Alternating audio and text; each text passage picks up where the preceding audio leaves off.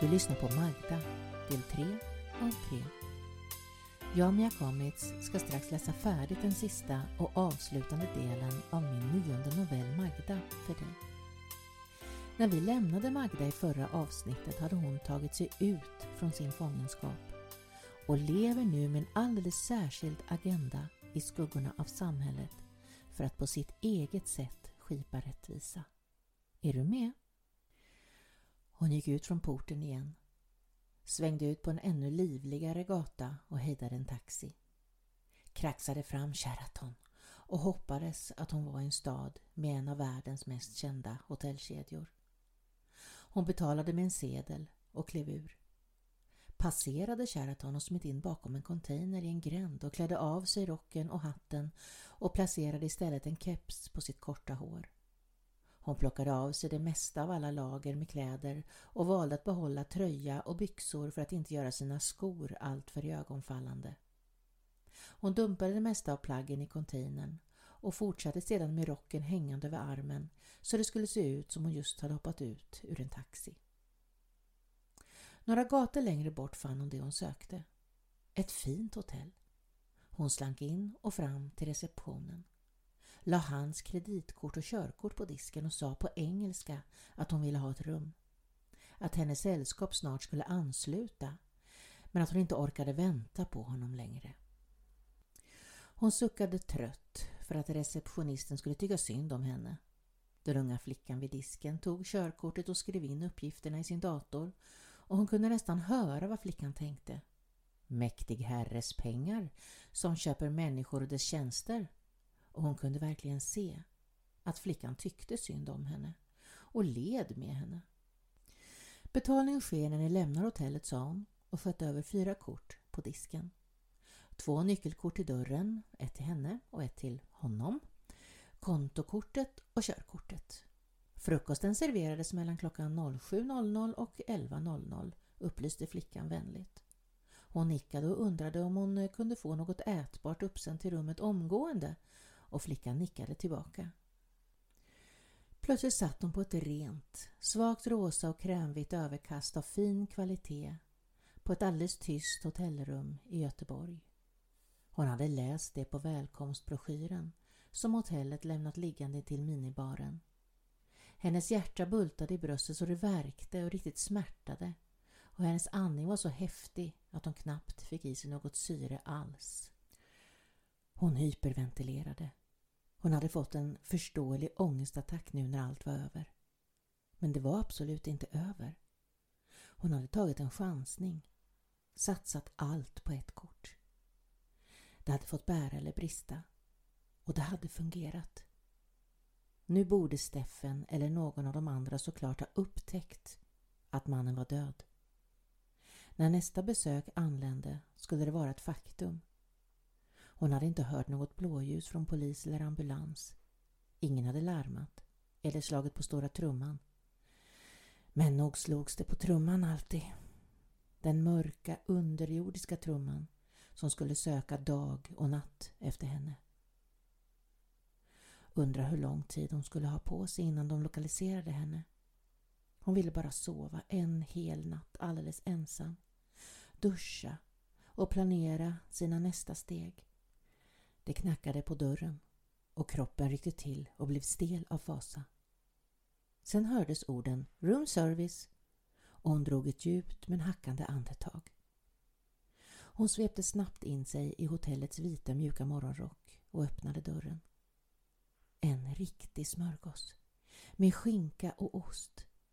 Ett fräscht salladsblad och några gurkskivor och en skiva tomat. Det smakade himmelskt mil från flottiga kalla pommes och mjöliga hamburgare. Men man åt när man var hungrig. Hon hade sovit drömlöst hela natten. Konstigt egentligen. Men hon hade förmodligen varit så mentalt och fysiskt utmattad. Hon var rädd att någon när som helst skulle komma in genom dörren och hämta henne. Men hon avgjorde ändå att hon skulle följa sin plan. Frukosten i matsalen var som att hon hade dött och kommit till himmelriket. Färskt bröd, Dofter från både kallskuret och varmt som korv och bacon och mjuk fin äggröra. Den smakade nästan lika gott som mammas där hemma i Litauen och hennes ögon fylldes med tårar. Kaffet var gott, nybryggt och starkt och det fanns färsk frukt och croissanter.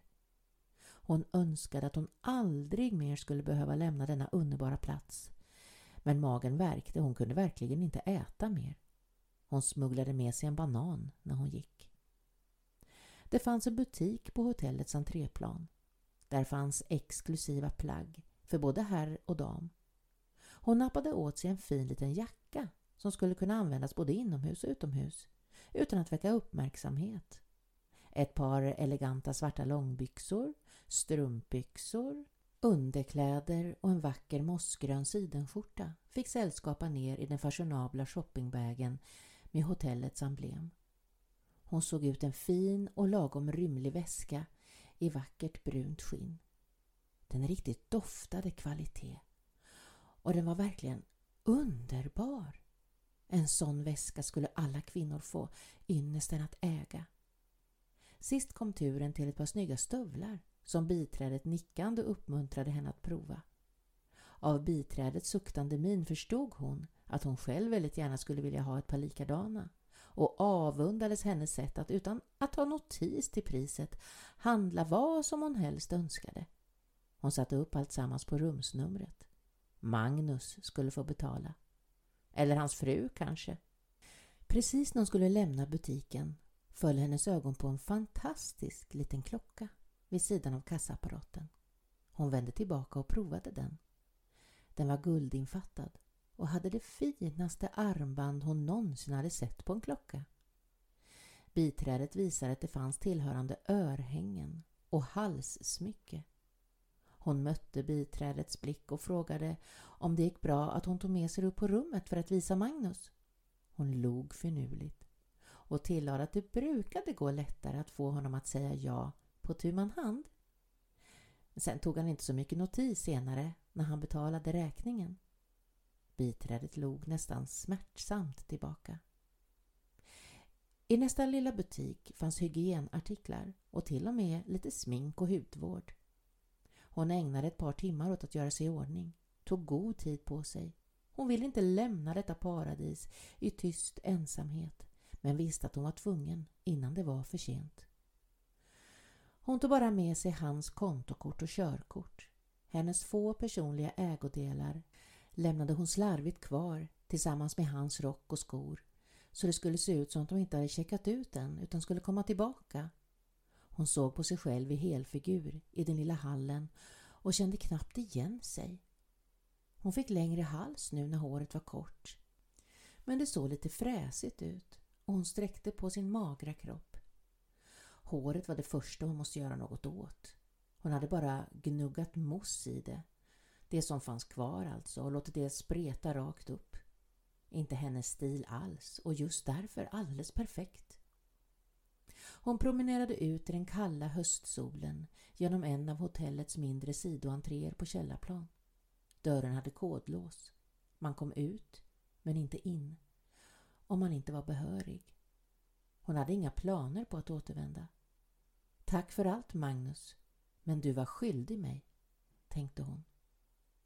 Hon tog en buss söderut längs kusten. Använde kontokortet på ställen där man slapp slå kod ända tills det en dag var spärrat. Hon hade lite kontanter och kunde alltid sälja klockan och de andra sakerna om hon skulle vara tvungen. Farligt att lämna spår efter sig, men bra att det fanns som en liten försäkring. Hon hade ingen tanke på att återvända hem.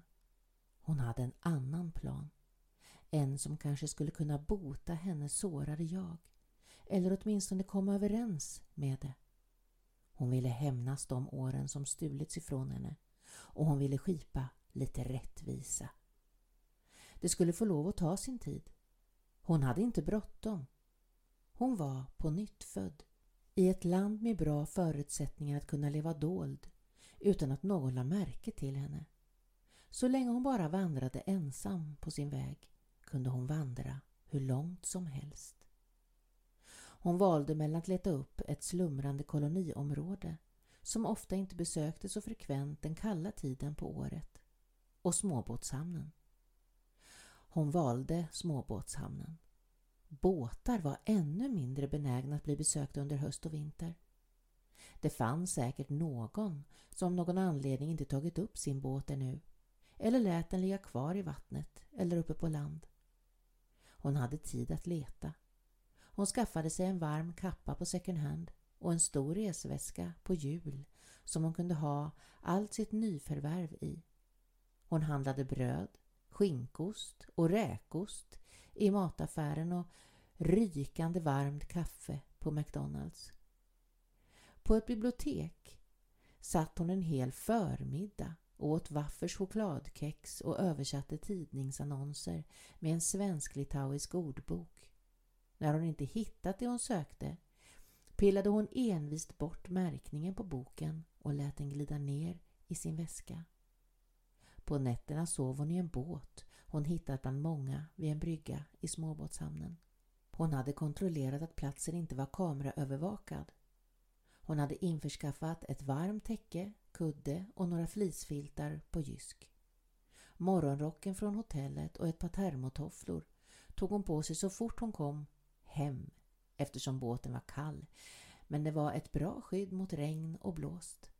Hon lärde sig mer av det nya språket och förstod att det var i början av november. Hon bläddrade i dagstidningarna på biblioteket. Hon ville rikta in sig på Steffen. Hon promenerade in på en mekanisk verkstad i närheten av småbåtshamnen en dag och sa att hon hade några timmar över till att städa om de behövde hjälp. Efter en tid blev hon tvungen att eh, skaffa sig en mobiltelefon med kontantkort så kreti och pleti som ville ha billig städning och betala svart kunde ringa. Hon kunde lägga undan lite pengar och i januari köpte hon sin egen båt kontant. Hon hade tagit namnet Lene Davidsen och lyckats köpa båten svart eftersom hon egentligen kom från Danmark och inte visste hur länge hon skulle stanna. Hennes lögn kom helt naturligt. Kanske för att det, det fick vara så. Hon hade lämnat det gamla bakom sig och hade fått en ny start. Men innerst inne grodde hennes begär av hämnd som ett bubblande hav av kokande lava. Hon förvanskade genast båtens registreringsnummer på sidan av skrovet till ett annat med hjälp av lite självhäftande plast från en byggvaruhandel. Hon höll hela tiden lite uppsikt över Torbjörn Larsson, följde honom i lokalpressen och tog reda på vart han bodde och arbetade. Att han levde ensam i ett litet eh, enplanshus på vårstigen. Lite avskilt från de närmsta grannarna uppe på en liten sluttning med utsikt över samhället och havet någon kilometer bort. Hon flyttade sin båt lite då och då. Oftast eh, tänkte folk inte på om det låg en båt vid stranden och det fanns ett antal oanvända bryggor. Hon lärde sig vilka bojar som guppade ensamma och outnyttjade av en eh, vilande båtägare eller kanske helt bortglömd. Hon flyttade några mil längs kusten när hon tyckte och återvände ibland dit jobben fanns. Det var hennes mening att ta sig tillbaka till Göteborg och söka upp Steffen.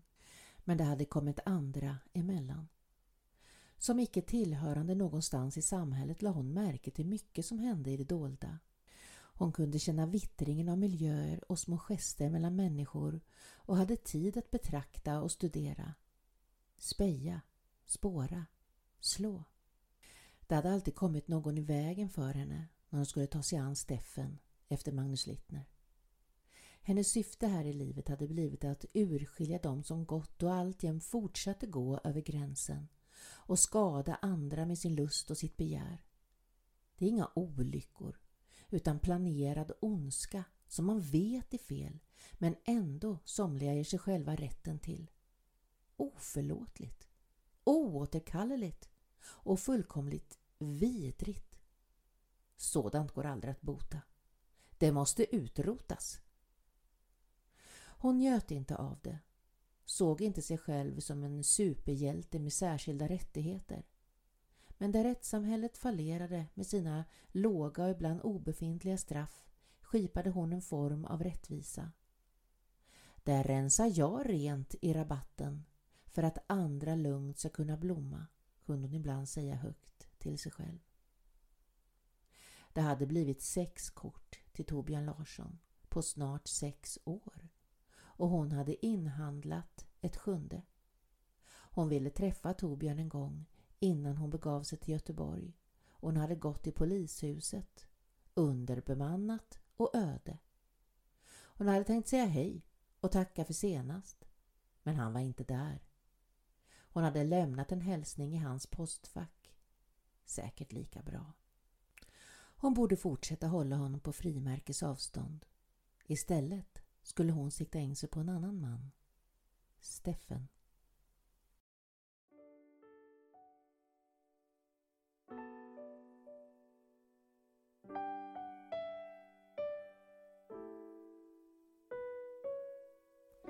Tack för att du har lyssnat. Kanske är det bra att hon finns där ute och håller ett vakande öga och riktar polisens insatser åt rätt håll.